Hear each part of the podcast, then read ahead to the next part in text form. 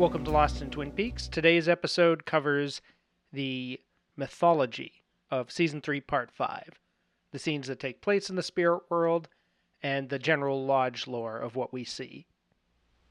There's really nothing of the spirit world in this episode. We get one quick flash of the Red Room uh, where it's just a flashback to the finale, but it's cut in a new, frightening way where they just, uh, Lynch just keeps kind of repeating the shot of the two characters uh, laughing in each other's faces, Bob and the Cooper doppelganger, and then just jump cutting back and forth and back and forth of you know looking and laughing and it's, it's very unsettling. And then he slows the image down when Cooper smashes his head in the mirror and sees Bob there. It's it's all done very well where he takes existing footage that was already very effective and makes it effective in a whole new way. So that's cool. But that's it that we see of the red room. And the purple world tower is not in this episode at all the Lodge lore this week seems kind of light in terms of actual screen time, but there's a lot to discuss.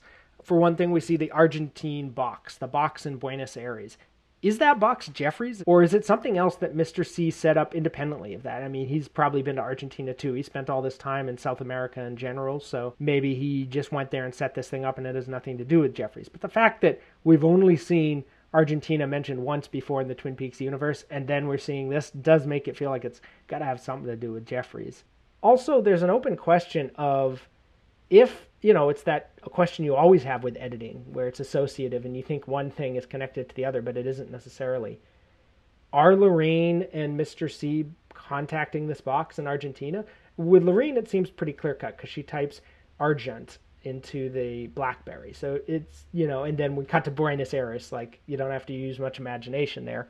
With Mr. C, I think it's implicit because he's making a phone call or he's he's doing something on the phone, uh, similarly to how Lorraine was using the BlackBerry earlier. So it seems like this thing is activated by electronic devices, and the fact that it follows right after this strange non sequitur scene where he says the cow jumps over the moon into the phone does make it feel like it has some connection, but does it? I don't know. I mean, that's something that I assumed early on, and now I'm not so sure.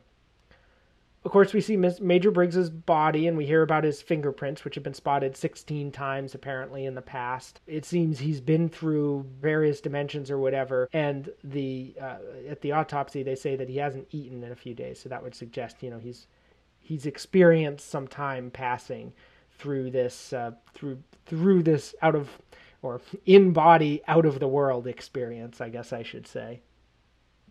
Something that occurred to me just this time, I'd never thought of this way before, was when Cooper or Mr. C is looking in the mirror and Bob's face appears kind of morphed into his, which is such a cool effect.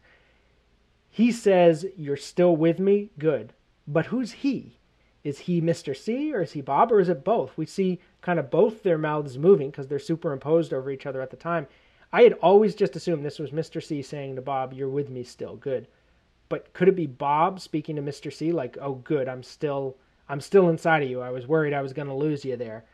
Uh, I almost wonder if it matters, if it's good to have it kind of going both ways, where they're almost saying it to each other. But it does lead to that whole question of who is Mr. C? Is he a Bob possessed Cooper? Is he a independent force allied with Bob? Is he a side of Cooper aligned with Bob? I mean, there's really so many questions about that. And uh, that's definitely something I would love to hear people write in about and, and share their thoughts on. And finally, one last thing is the green light that shines on Anthony's face that's sort of helping Cooper out. That's when he says he's lying.